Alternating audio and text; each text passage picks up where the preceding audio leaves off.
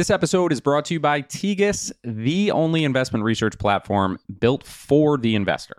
With traditional research vendors, the diligence process is slow, fragmented, and expensive. That leaves investors competing on how well they aggregate data, not on their unique ability to analyze insights and make great investment decisions. Tegus offers an end-to-end platform with all the data you need to get up to speed on a company or on a market, with up-to-date financials, customizable models, management and culture checks, and of course, a vast and growing library of expert call transcripts. Tegus is changing the world of expert research and the investment process. Learn more and get your free trial at tegus.com slash Patrick. Today's episode is sponsored by public dot com. That's where you can earn a five point one percent annual percentage yield with a high-yield cash account. And while we can't say for certain that's the highest interest rate out there, we can say that at the time of this recording, that's higher than Robinhood, higher than SoFi, Marcus, Wealthfront, higher rate than Betterment, Capital One, Ally, Barclays, a way higher rate than Bank of America and Chase, higher rate than Citi, Wells Fargo. I think you get the point here. If you want to start earning five point one percent A P Y on your cash, check out public dot com. This is a paid endorsement for public investing, five point one percent A P Y as of March twenty-sixth, twenty twenty-four, and is subject to change. Full disclosures and terms and conditions can be found in the podcast description. U S members only. This is Business Breakdowns. Business Breakdowns is a series of conversations with investors and operators diving deep into a single business. For each business, we explore its history, its business model, its competitive advantages, and what makes it tick. We believe every business has lessons and secrets that investors and operators can learn from, and we are here to bring them to you. To find more episodes of Breakdowns, check out join colossus dot com. All opinions expressed by hosts and podcast guests are solely their own opinions. Hosts, podcast guests, their employers, or affiliates may maintain positions in the securities discussed in this podcast. This podcast is for informational purposes only and should not be relied upon as a basis for investment decisions. This is Matt Russell, and today we are breaking down Live Oak Bank. Our guest today is Stephen Vafier, the founder of Storylabs Capital Partners. And I had asked Stephen several times over the years if he'd be interested in joining me for a breakdown. When he finally said he had an interesting name, I'll admit, I was slightly disappointed that he came back with a bank. Then he started to share the details about Live Oak Bank. Live Oak is a bank that received its charter right before the financial crisis. It does not have the hundred-year-plus histories of many of the banks that we know so well today, the J P Morgans, the Goldman Sachs, and the other too-big-to-fail banks. This is a new story. And it's a new story with very interesting D N A in terms of how they built up this bank.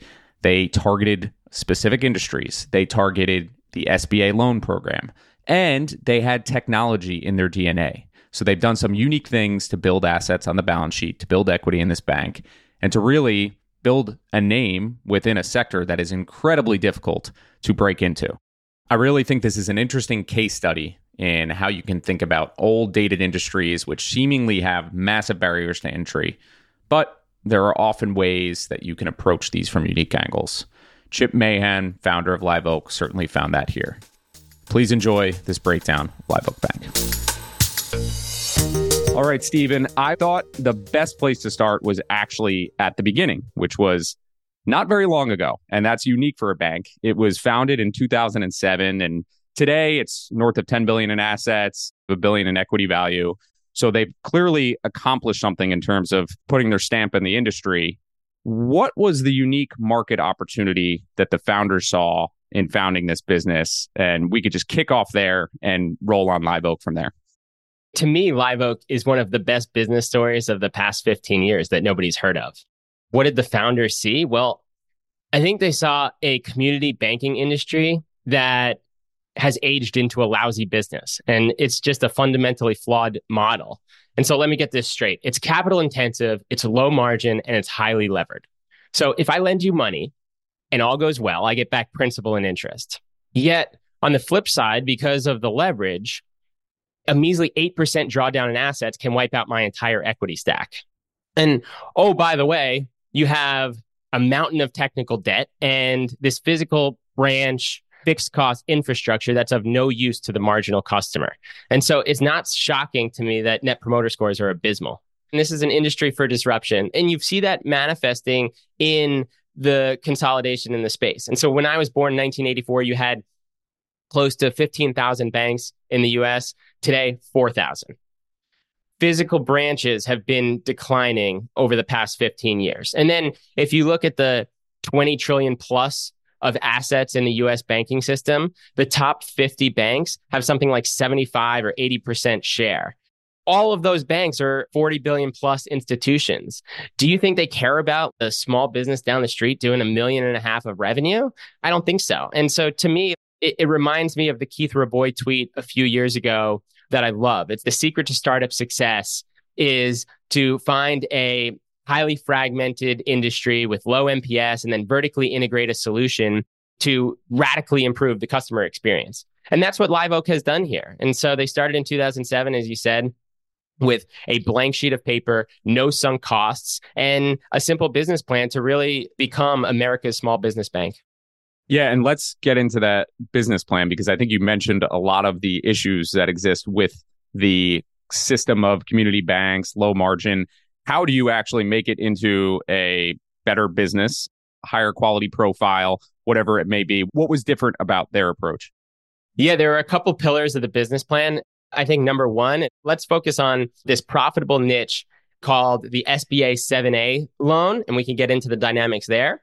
The second pillar was let's rethink this entire system. I mean, if you think about most community banks, you're focused on one geographic region around your physical branch, and you have to be all things to all people in that region. Well, let's clean the slate. And if we don't have branches and we can operate it on a national scale, why don't we take this novel approach to lending and only focus on the industries that tend to pay their loans back? And so that's called the theory of verticality. And then the third pillar was let's get back to basics. I mean, banking is a fundamentally customer service business, and that's been lost. As the competitive battleground has shifted from the physical branches where Wendy at the counter into an icon on your phone, how do you execute on an exceptional customer service experience that's both high touch and high tech? And so those are the three pillars, and we can dive into each as you see fit. Yeah, great. Shout out there. I actually do have a Wendy at my local bank. She helps with notarizing documents. So there is an element there. But I think you mentioned a lot in terms of the cost profile. One of the bigger things with a bank is you do need to attract assets. You need to attract business. And I want to start on the first point you made on the S B A loans. Everyone became familiar with the S B A program after the P P P loans during COVID. But prior to that, the S B A has been making loans and have had this program for an extended period of time. So maybe just tap into that, because I think just in the basic research that I did, this was a major piece of what they were doing. Talk a little bit about the program and how Live Oak approached it. Yeah, so the S B A dates back to the early fifties under the Eisenhower administration. It was really started to help provide financial support to small businesses. And so the seven A program is their flagship loan. And it's a great option if you're a small business and you meet the eligibility requirements. And then to incentivize lenders to actually lend to these small businesses, typically without too much credit history, the government will guarantee seventy-five percent of the loan you originate. And so the founder, Chip Mahan, he has said that a well-priced seven A loan is the best piece of paper a bank can originate. And so that's really how they got started, how they scaled. And so we can walk through some of the unit economics. If you're a veterinarian and you have that entrepreneurial itch to go across the street and start your own practice, and you need a million bucks to build out your facility, well, Live Oak will underwrite a seven A loan for a million dollars, and the government will guarantee seven hundred fifty thousand dollars of that. And so there's a liquid secondary market for that guaranteed piece of paper. And so Live Oak can turn around and sell that seven hundred fifty thousand dollars guaranteed portion at a ten percent gain on sale and instantly put seventy-five thousand dollars in their pocket. Oh, and by the way, they get to keep the one percent servicing fee to accrue seven thousand five hundred dollars of annual non-interest income for the life of the loan. So now you're left with two hundred fifty thousand dollars of unguaranteed paper. Well, the S B A lets you sell down to ten percent. This is still a loan to a veterinarian with a seven hundred fifty plus credit score, a personal guarantee. So a third party is willing to take one hundred fifty thousand dollars of that loan at par. So now you're left with one hundred thousand dollars of exposure backed by ten thousand dollars of equity, earning a few thousand dollars of net interest income. And so if you add all that up, year one revenue is over eighty-five thousand dollars at extremely high incremental margins before the corporate overhead of the bank, obviously, but they were able to generate thirty-five percent plus returns on equity on that ten thousand dollars stub, despite being subscale in the early days. And so it was just rinse and repeat, originate and sell, originate and sell. And they were one of the few banks that were actually able to get to scale, eleven billion of assets, as you alluded to, in a wildly capital efficient manner. Maybe we could talk a little bit about the gain on sale part of the unit economics, just to step back and make sure that everyone understands that piece.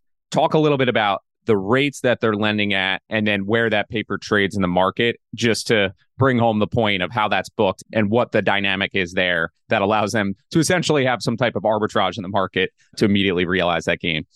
Yeah, most of these loans will be variable rate in nature. And so I think prime plus two hundred basis points, but you have the government guarantee. And so, of course, that's going to trade at par. You have this floating rate, government guaranteed piece of paper, and the spreads will fluctuate over time. I mean, they've bounced around that ten percent gain on sale level. Interestingly, as rates rise, the borrowers are more incentivized to pay the loan back quicker. And so spreads may compress a little bit. And that's what we've seen recently. But over time, I think that ten percent level has been pretty consistent.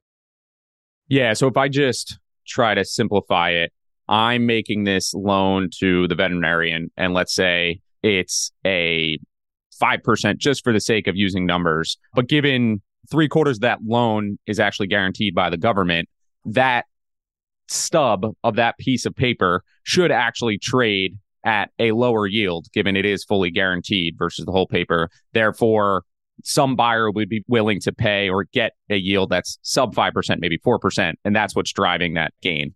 Is that a reasonable way to simplify what's going on there? Exactly. If the guaranteed portion is one hundred yielding, let's say nine percent today, a buyer may be willing to buy it for one hundred ten, and therefore the implicit yield will be something below nine percent. And then the next natural question is, Live Oak clearly had this opportunity to do this. Why weren't other banks doing this? Or were there other banks doing this? How much competition existed in the space? And what allowed them to succeed where you don't hear as many other names having success with this program and this type of strategy? So if you think about the standard community bank, and we talked about this, it's one geographic region around a physical bank. You just can't issue seven A loans exclusively and have any semblance of scale. And so it was one piece for community banks, but it just wasn't a large component of their business. So you had to do it at a national scale. And then, so what about the big banks? And they were doing some of it. I mean, Wells Fargo was at the top of the league tables before Live Oak came around. J P Morgan was a big player as well. But these are multi-trillion dollar institutions. So to originate a billion or two of S B A loans at high margins, it just doesn't move the needle. It would be like if Berkshire Hathaway bought a one percent stake in Live Oak. Sure, it may be a great investment, but it's just so far below their threshold that it won't make sense. Yeah, that adds up. And with these type of government programs, there's a lot of paperwork. There's a lot of working with the government, who isn't the easiest partner in terms of doing things efficiently. How were they able to get around that? Was there any type of pre-existing relationship, or is there any type of unique dynamic which actually allowed them to scale when you don't have that same physical footprint, still being able to attract those type of loans? How did they go out and actually bring in the business? Even if you see the market opportunity to actually get the customers to work with you is a different piece of the story. So what was their approach there? There's two components there, and it's the second two of the three pieces of the business plan. So one, we could start with the theory of verticality. As I said, instead of focusing on a geographic region, let's focus on industries that tend to pay their loans back. Out of the gates, they were actually getting this data by pulling Freedom of Information Act requests to get historical payback data by industry for S B A loans. And what they found was that veterinarians were at the top of the list in terms of credit quality. And so let's just start there, and let's become experts and domain experts in the vet vertical. And so let's hire a veterinarian full-time on staff. Let's go to all the trade shows. Let's present at all the veterinarian colleges nearby or across the U S and abroad. Let's build a brand within that community. You get to know the thought leaders and the evangelists, and then you start by spreading by word of mouth. And then you can also do unique things where, in addition to offering them capital, you're offering them expertise. And so you're helping them build the website. As they're building out their facility, you're pointing out all the common pitfalls that other folks have run into. So that's how they built a brand with specific businesses. The second aspect of the question was working with the government and the paperwork. I mean, these are pretty complex loans.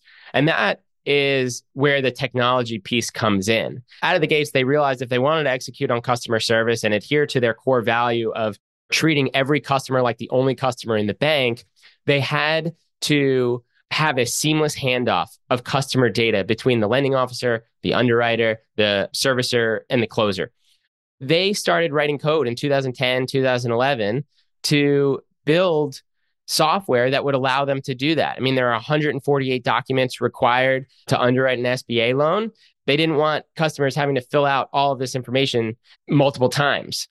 And so they actually wrote code for themselves as the first customer, and then took a page out of the Amazon playbook and turned this large R and D expense into a revenue driver by productizing that software. They brought in a gentleman named Pierre Naudet to run this subsidiary called nCino. Before the I P O, they spun that out. nCino is now a publicly traded company, three billion dollars plus valuation. So by building their own software, they not only scratched their own itch, but they created massive amounts of value for the original Live Oak investors. It's a good opportunity to transition just a bit to the people, because I think everyone has this insight of, if we can take something that we're doing internally and productize that and turn it into a revenue generator, that is amazing business.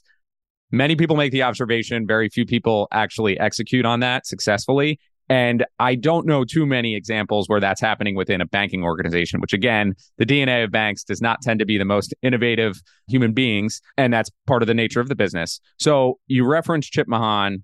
Let's go a bit into his story and what he was doing prior to Live Oak, and just a little bit more about him, because all this is very interesting in terms of the observation and how they've executed on it. Yeah, Chip Mahan, he is special.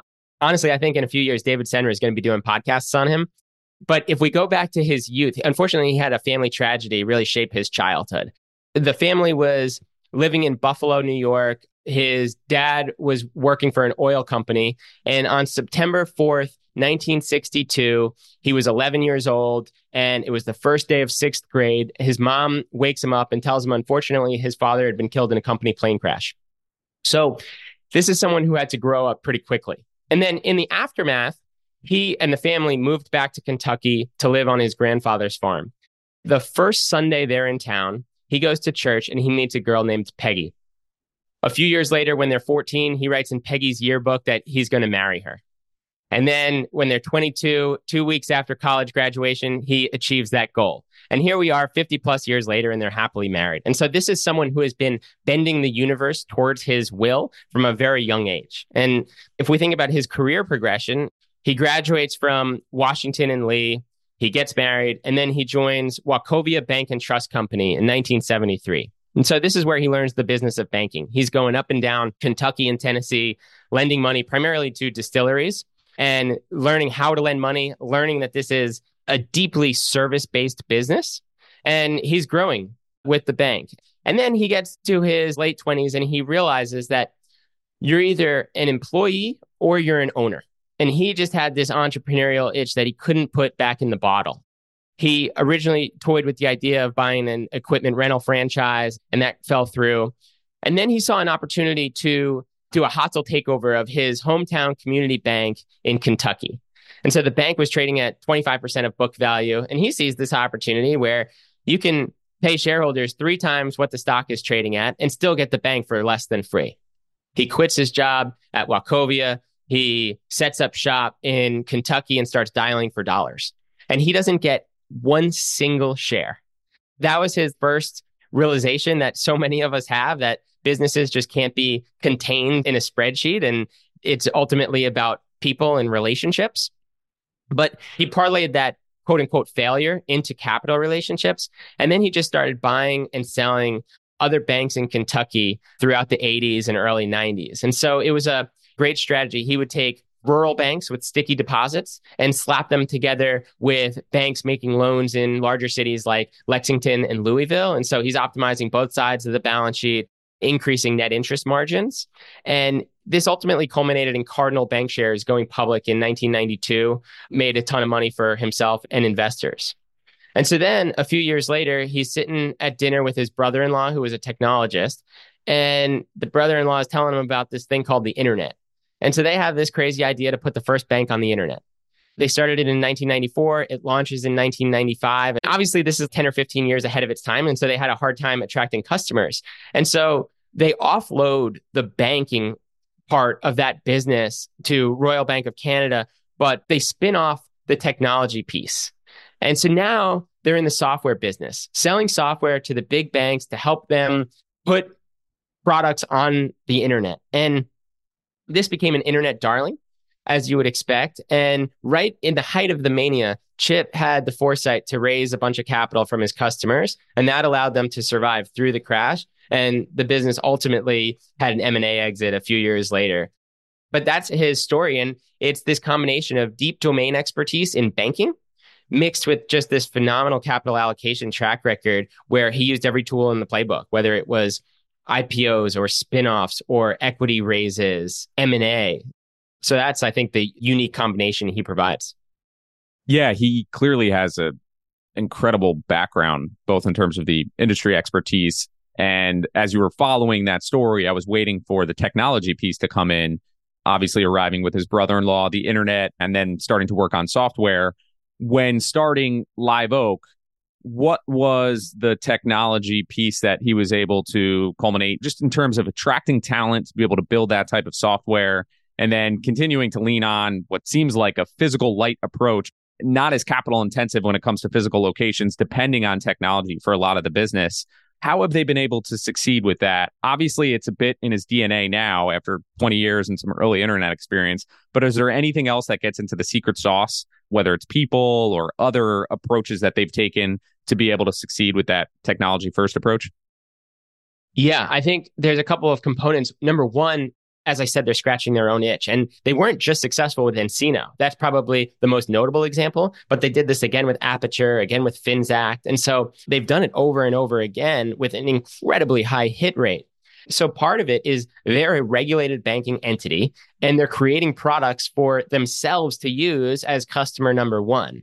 But the second piece of productizing it and turning this expense into a revenue driver and really creating enormous value comes down to the fact that, as you said, I mean, Chip Mahan, he has been a collector of people his entire career. And if you look at his orbit, it all stems back to S one, which was the software that he spun out of the bank. Neil Underwood, who has been his really the architect of technology innovation at Live Oak, he was at S one. And then Pierre Naudet, the C E O they brought in to run nCino, S one.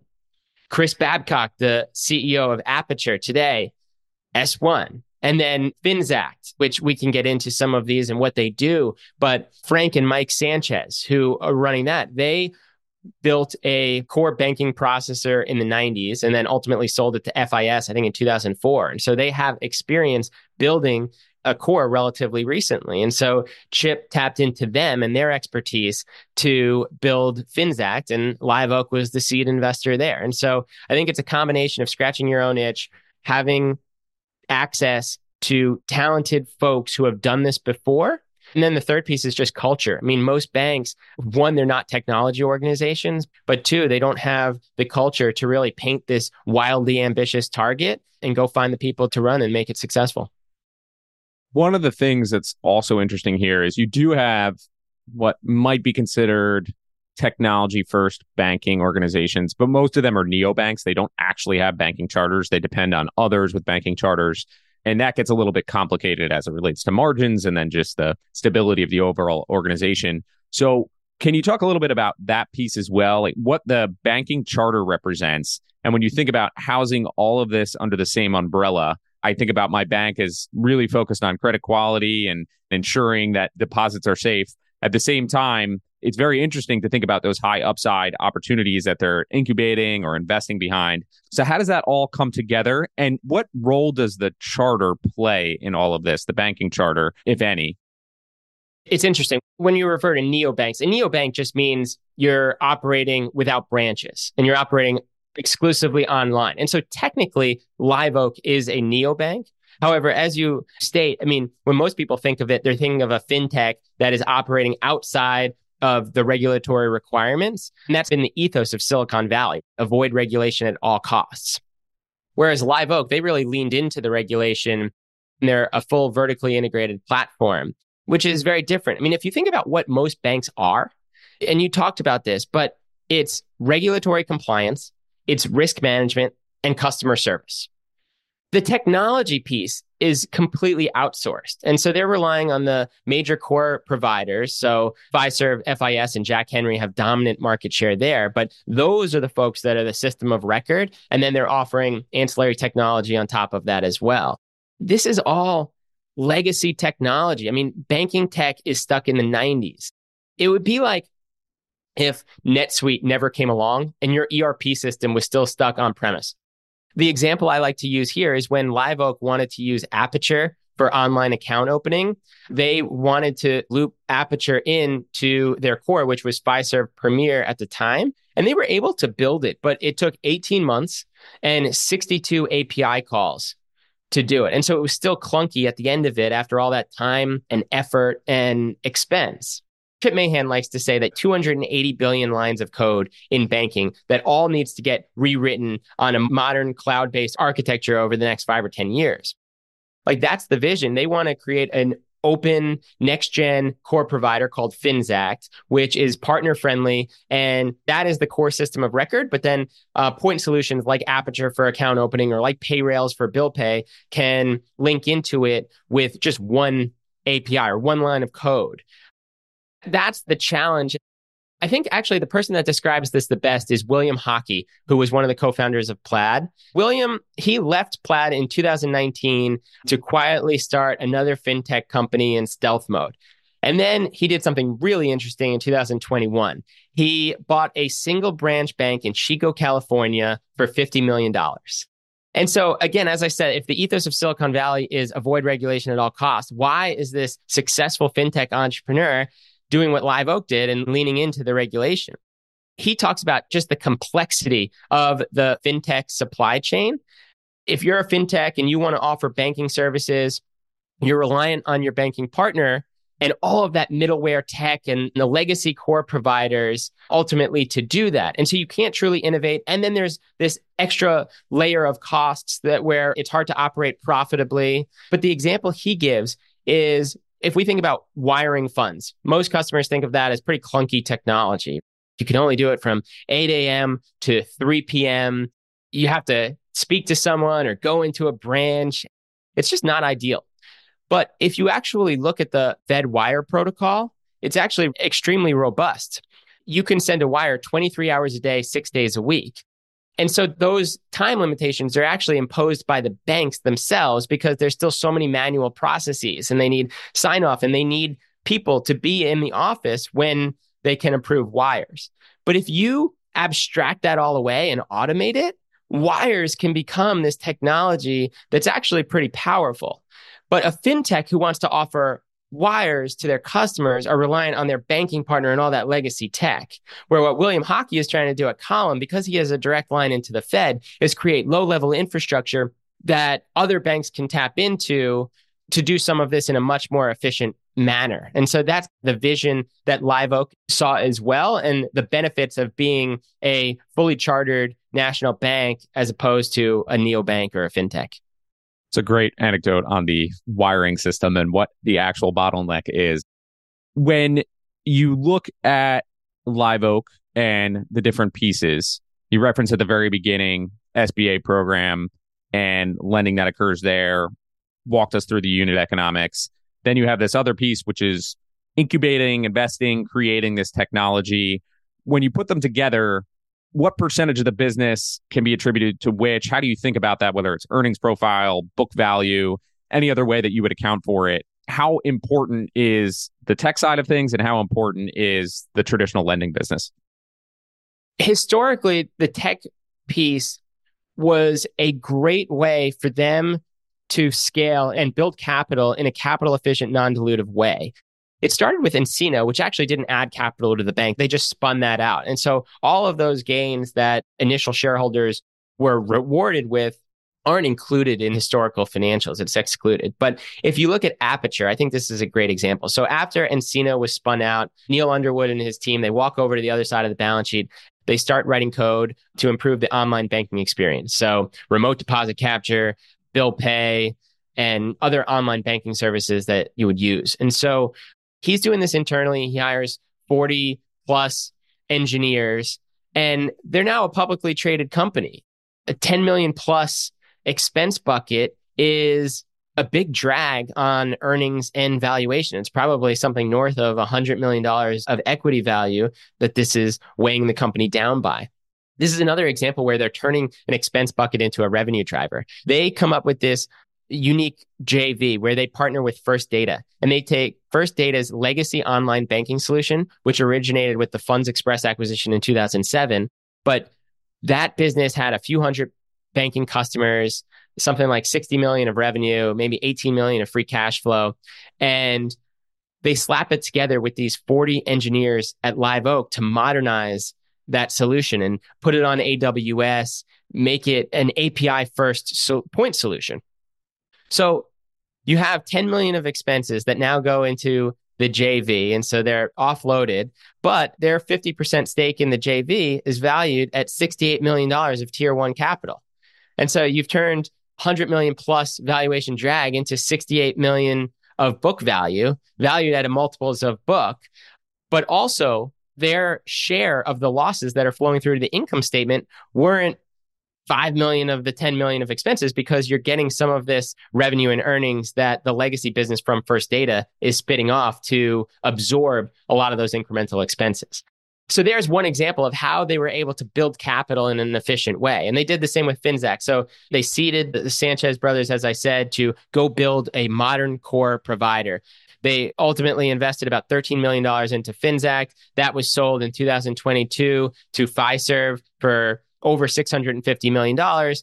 Live Oak gets a ten x return on their investment, and they put one hundred twenty million dollars in their pockets to build capital. And so historically, that is where the technology came into play. I think building capital on the balance sheet. Today, from an earnings perspective, it's not going to impact earnings until they realize some of these exits. Almost all of their core earnings will be from the banking and the lending side of the institution.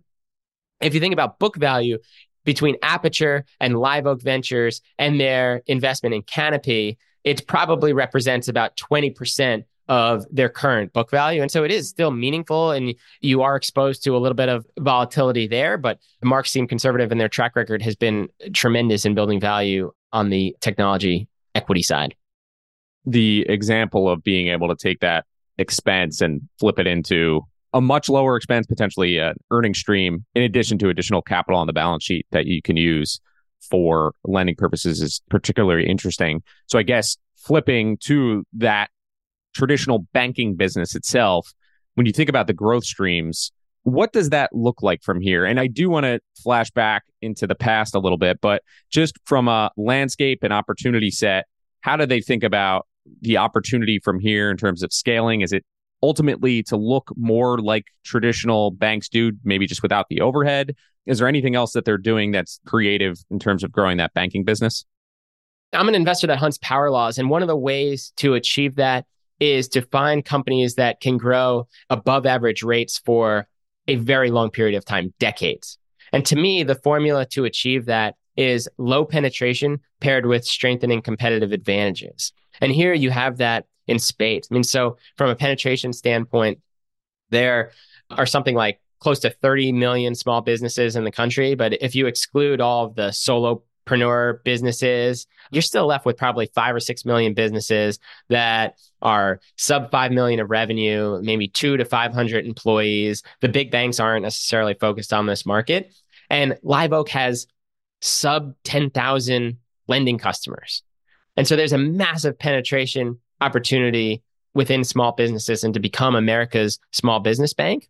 And then we talked about the competitive advantages, whether it's no branches, whether it's technology, whether it's their theory of verticality. And so, so much of success is choosing the right game to play and choosing who you're competing against. And I think community banks in general would be a competitive set that I would relish competing against. I think there's a very long runway for growth. What are the specific areas or some of the strategies? Well, number one, it's just more S B A loans. So they're the leading S B A lender, and they only have something like seven percent share. And so they're going to continue to make more S B A loans in the thirty-five industries that they currently serve, and then also continue to expand into other industries. I think the S B A allows you to lend to something like twelve hundred industries. They're in thirty-five. So there's a penetration opportunity to expand there as well. And then there's an opportunity to do more conventional loans. So they are deep domain experts within the thirty-five industries they currently serve. And they have a very high N P S on the lending side. I think it's sixty-seven for borrowers, but only twenty percent of their borrowers are repeat borrowers. So historically, some of them have tended to graduate to bigger banks. But now Live Oak is offering a full suite of loan options. And so there's an opportunity to retain those customer relationships for longer and do more conventional lending. And then the third piece is just more products. So right now, they are really innovating on the liability side of the balance sheet and building out a suite of checking account products and operating accounts to retain more customer deposits. And so right now, only three percent of their customers both have a lending relationship and a deposit relationship. But as of September, they launched their fully featured checking accounts. Every Live Oak loan is being funded into a Live Oak checking account.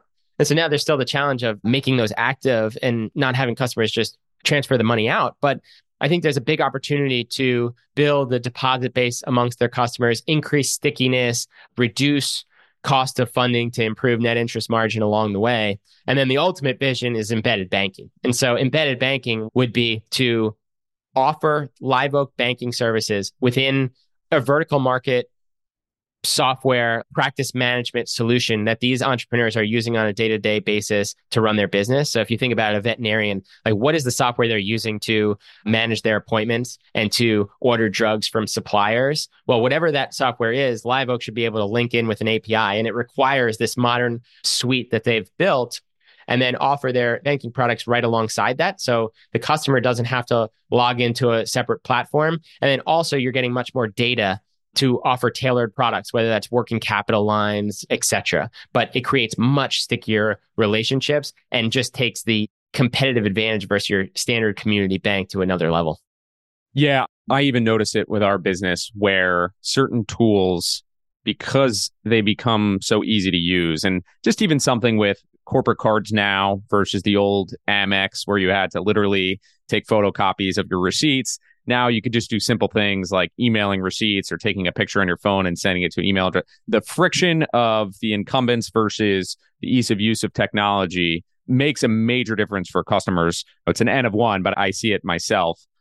I want to flash back to a, a few of the things that have happened in the banking system recently, just to understand how they've impacted Live Oak, if at all.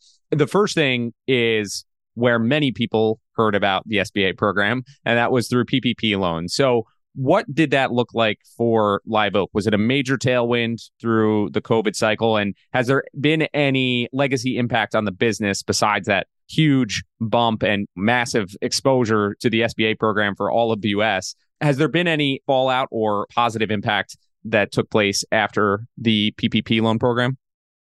Yeah, so Live Oak definitely punched above their weight during P P P, and it makes sense. If you want to be America's small business bank, you sure as hell better be on your game when that legislation came out. So they originated something like two point three billion dollars of P P P loans, generated over eighty million of fees and net interest income, primarily in two thousand twenty and two thousand twenty-one, which actually made up about a third of their income during that period. And so it was yet another example where they were able to opportunistically build capital in a non-dilutive way. It was for sure a tailwind to their business. I mean, if you think about other banks, maybe P P P originations were five or ten percent of their originations during that period. And Live Oak was something like thirty percent.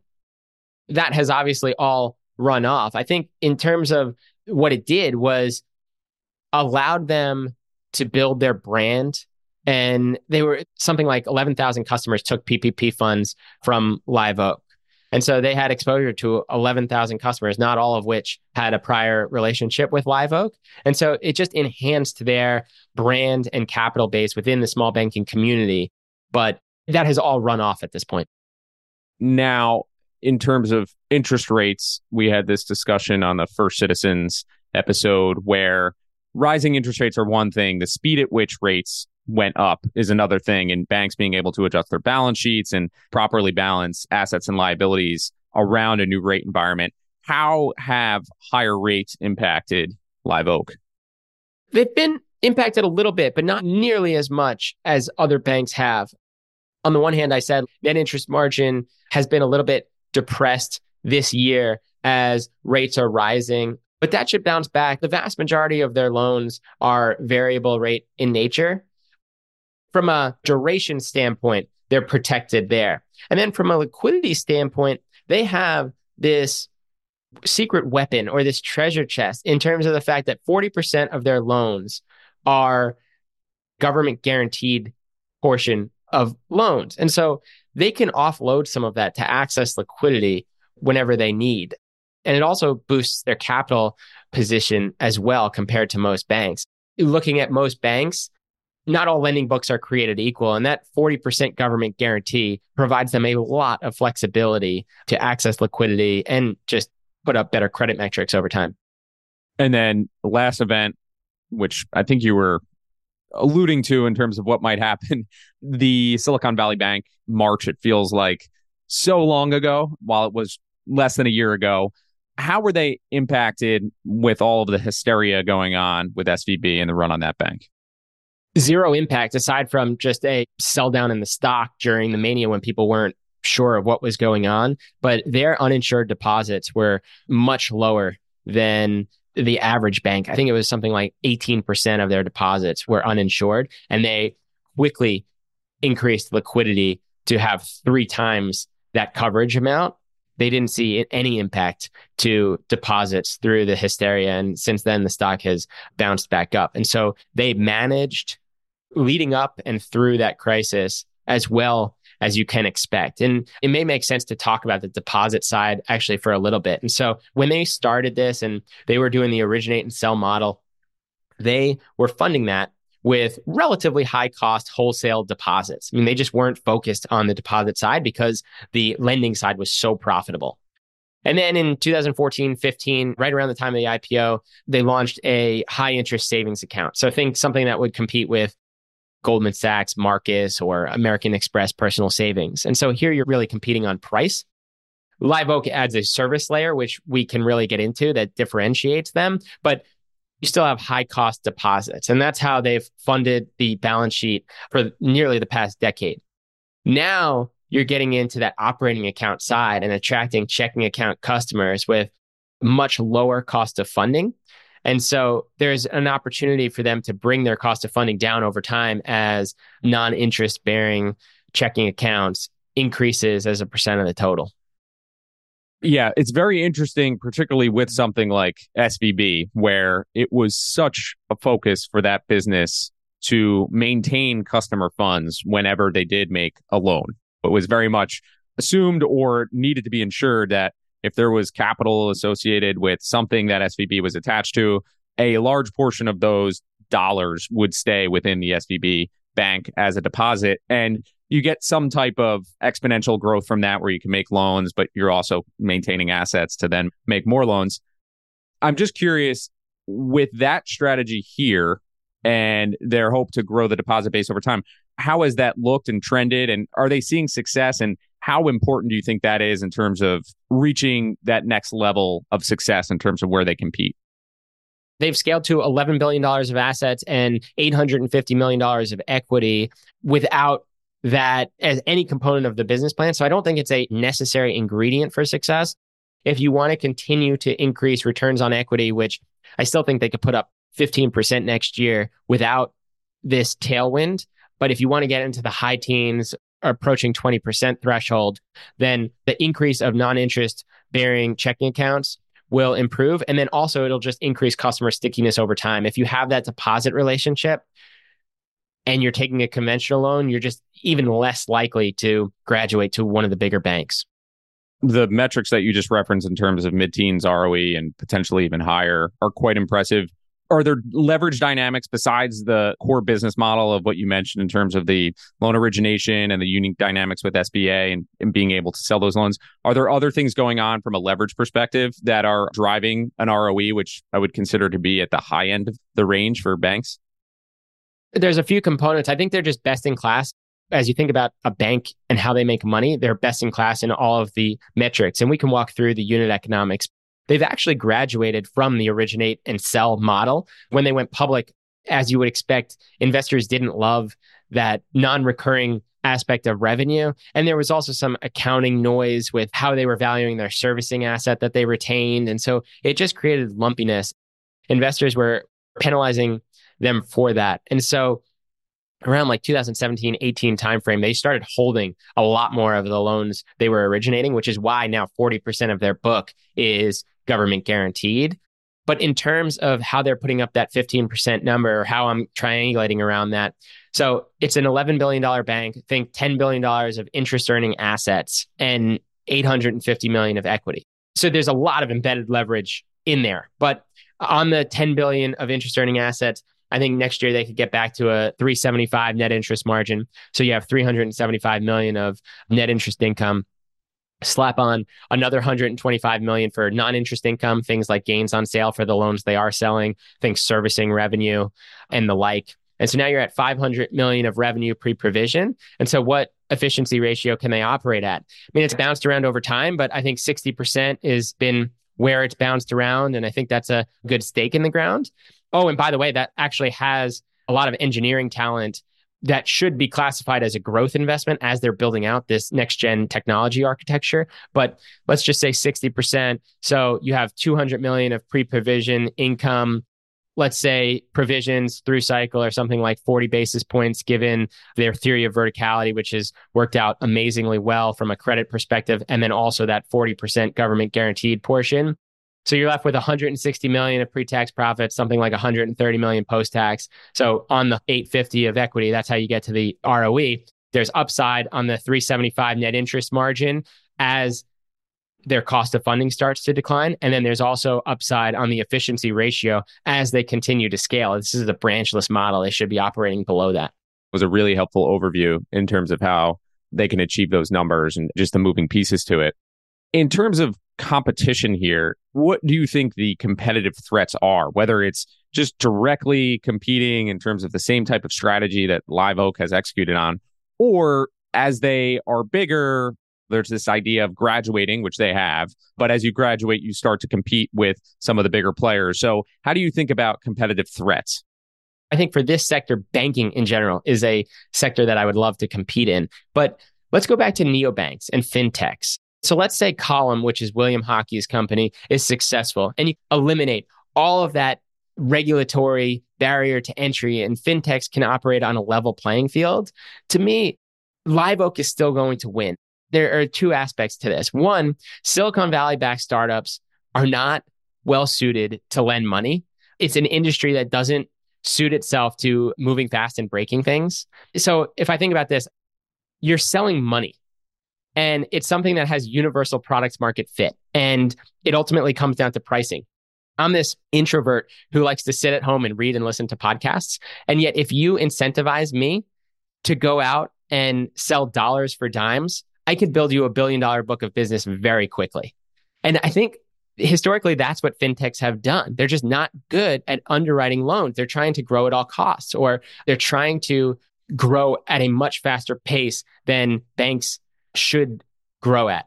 And we actually saw this with P P P. And so as you think about S B A lending and the competitive environment there, because the regulation actually has loosened a bit where now neobanks can originate S B A loans. But within P P P, like, so you saw Cabbage and some others really trying to move fast and just generate fees by originating as much as they could. Well, there was rampant fraud on their platform. They didn't have the appropriate procedures in place to catch some of the stuff that should have been obvious. And yet Live Oak, as a subscale bank, is originating over two billion dollars and there's no issues.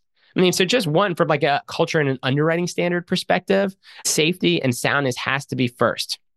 And culture is the other piece of it. It actually, I loved the Munger interview with John Collison that you guys ran on Invest Like the Best. One of my favorite aspects of that when he was talking about NetJets. Oh, the differentiator is culture. It's like, okay, safety first, customer service second, and then we'll worry about the capitalists that own the company. And Live Oak is run the exact same way. And so I want to talk about actually culture and how it differentiates. I mean, if you think about most neobanks or most branchless banks, customer service is lacking. If you think about a high interest savings account, you don't generally have a great experience, but you're earning more money on your capital. Live Oak takes a very high touch approach. So every borrower, they actually will fly to and meet face to face, belly to belly, and like look at them, go over the business plan, see if they have the eye of the tiger and a plan for success. And then on the deposit side, they have this well-trained and well-staffed call center. And so a few months ago, I actually was expecting a wire into my Live Oak account. And I was traveling that day and the wire hadn't hit, even though the sender said it had sent. And so now I'm going through all of the anxiety, and early afternoon, I call Live Oak. Within ten seconds, I get a gentleman named Ryan on the phone. And so I explained to Ryan what happened. And he said, that's interesting. How much was the wire for? And I told him, and I said, who was the sending institution? Hang tight. I'll be back in a few minutes. So then two minutes later, he gets on the line and he says, look, I just worked with my wire staff to go through every single transaction that hit the bank today, and nothing was for that amount. Like, do you mind reaching back out to the sender and just making sure that it went through? So I do that. And of course, it turns out that the sending institution, even though they said it was confirmed, they flagged it at the last minute because th- that account had never sent money to this account. And so then all is resolved. But then a few hours later, right before five o'clock, I get a call back from Ryan. And he said, hey, Mister Vafier, I know you're traveling today. I didn't want this to hang over your head overnight. And so I just wanted to give you an update that the funds have hit your account. They're readily available. And is there anything else I can help you with today? And I said, no. But that is an amazing customer experience. By the way, there's no incoming wire fees on Live Oak. They're paying me four point four percent for the privilege of that customer service. And it creates this emotional attachment and this word of mouth experience with their customers. I'll share one more quick story on the lending side. I mean, so here in Wilmington, North Carolina, we have this homegrown celebrity named Bevin Prince. Bevin was at film school at U N C Wilmington while One Tree Hill was being filmed here. So then she becomes an extra on set, and then she becomes a regular extra standing in on most filming days. And then one day they write a, a line for Bevin.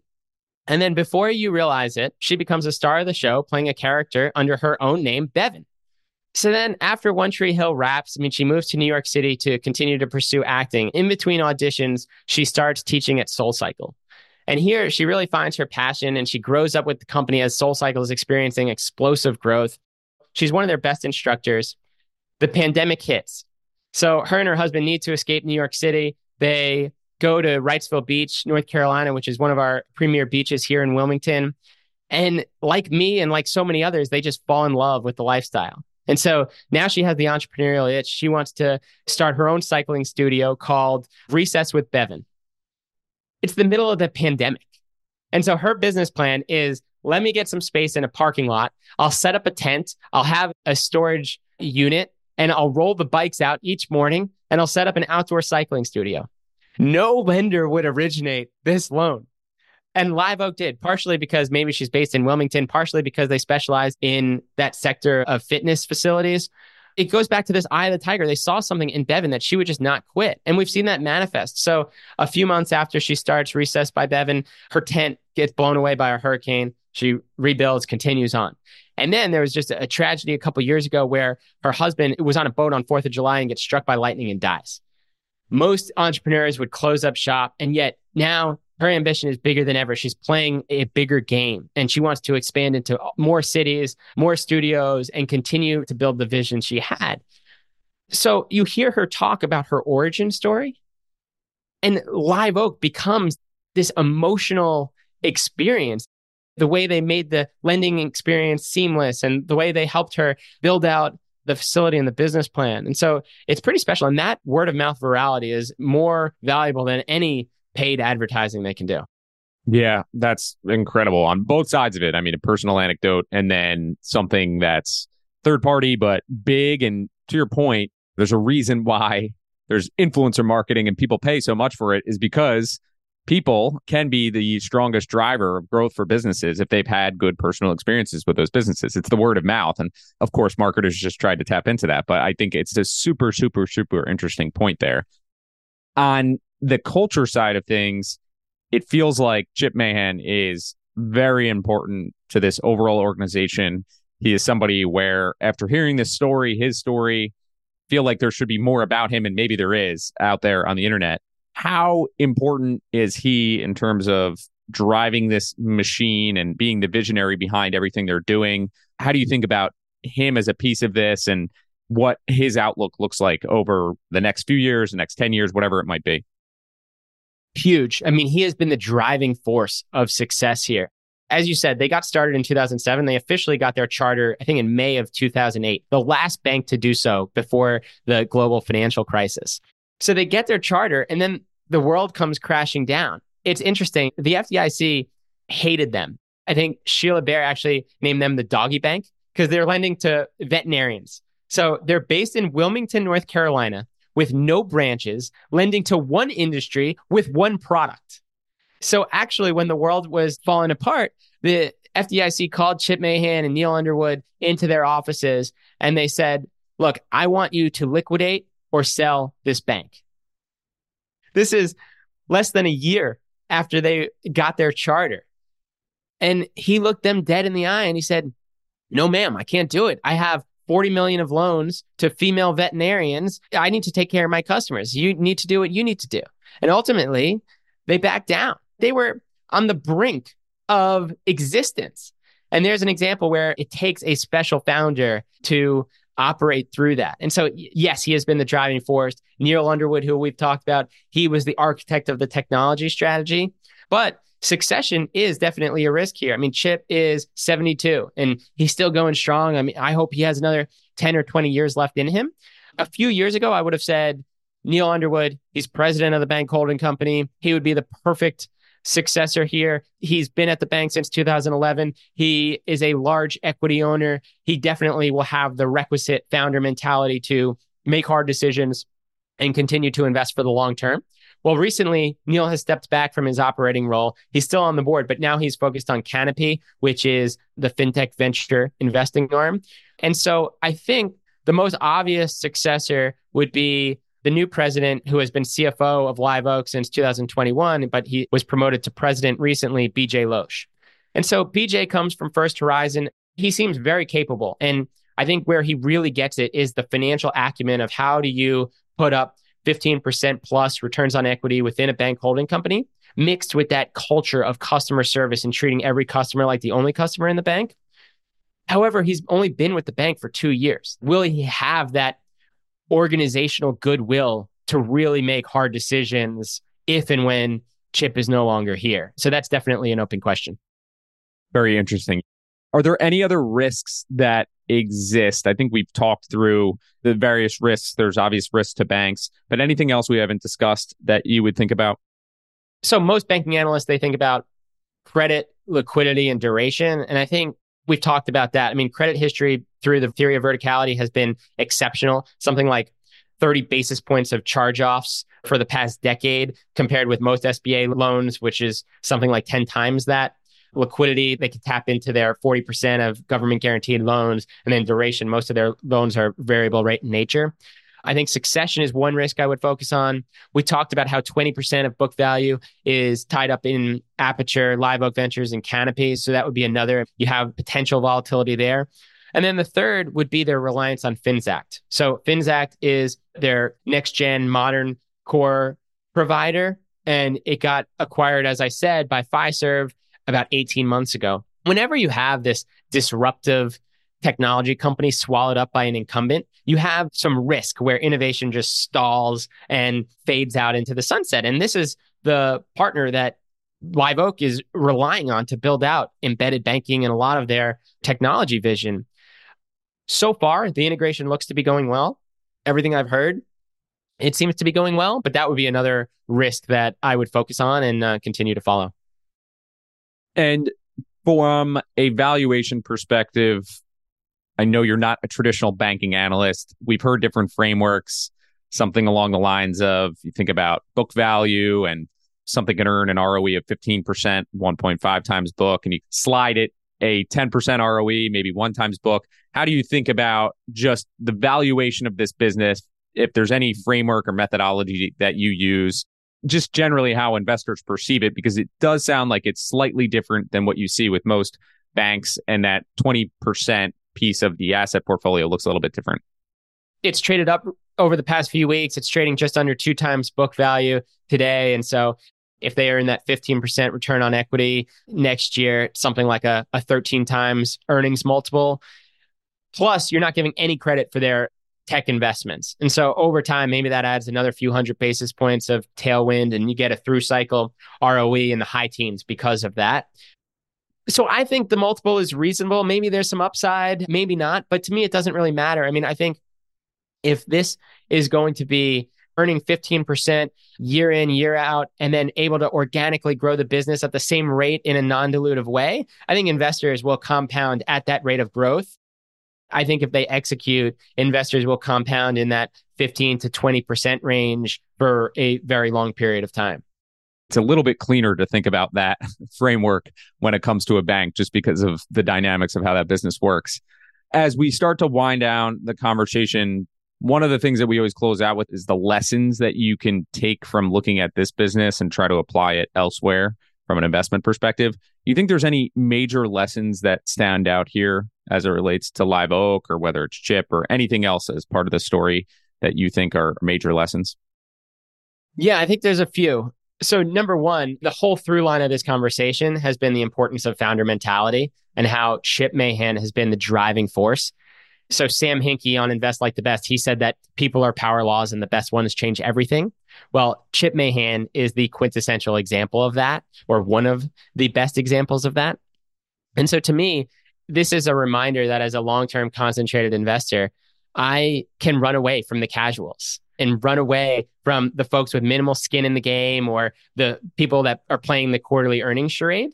And instead, I want to search for people who are like Chip, who are disrupting industries by doing things that are different and different by design. And he is just passionate and persuasive. He's a storyteller and a sloganeer. And I think that so much of investing just comes down to people, and it's something that can't be measured. So that's one. And then two, I think it's the old trope that there are riches and niches. Live Oak leveraged the S B A seven A program to scale in a profitable and efficient manner. And it's that seventy-five percent government guarantee that allowed them to really self-fund growth. And so this was an afterthought for most banks, as we talked about. And yet Live Oak, through an innovative business plan, was able to become the at-scale lender in subscale markets. And it's a reminder to me that small things can become really big over time. The third one that I would say is to search for end companies. You don't have to settle. So Live Oak is profitable and growing at healthy organic rates. Chip Mahan is an incredible operator within banking, and he's a phenomenal capital allocator. And then Live Oak offers the best business savings rate out there at four percent, and they're offering the best customer service. Again, as a concentrated investor, I'm looking for those companies that do it all. Focusing again on number two, it really is a fascinating case study in terms of taking something that's very niche and using that as the angle to break into this huge industry with a lot of legacy players, the whole mindset of too big to fail. There's a too big categorization there in terms of the bigger banks, but they've pulled this off over the past fifteen years in such an interesting way. So we really appreciate you coming on and breaking this name down. Thanks for letting me share the Live Oak story. To find more episodes of breakdowns ranging from Costco to Visa to Moderna, or to sign up for our weekly summary, check out join colossus dot com. That's J O I N C O L O S S U S dot com.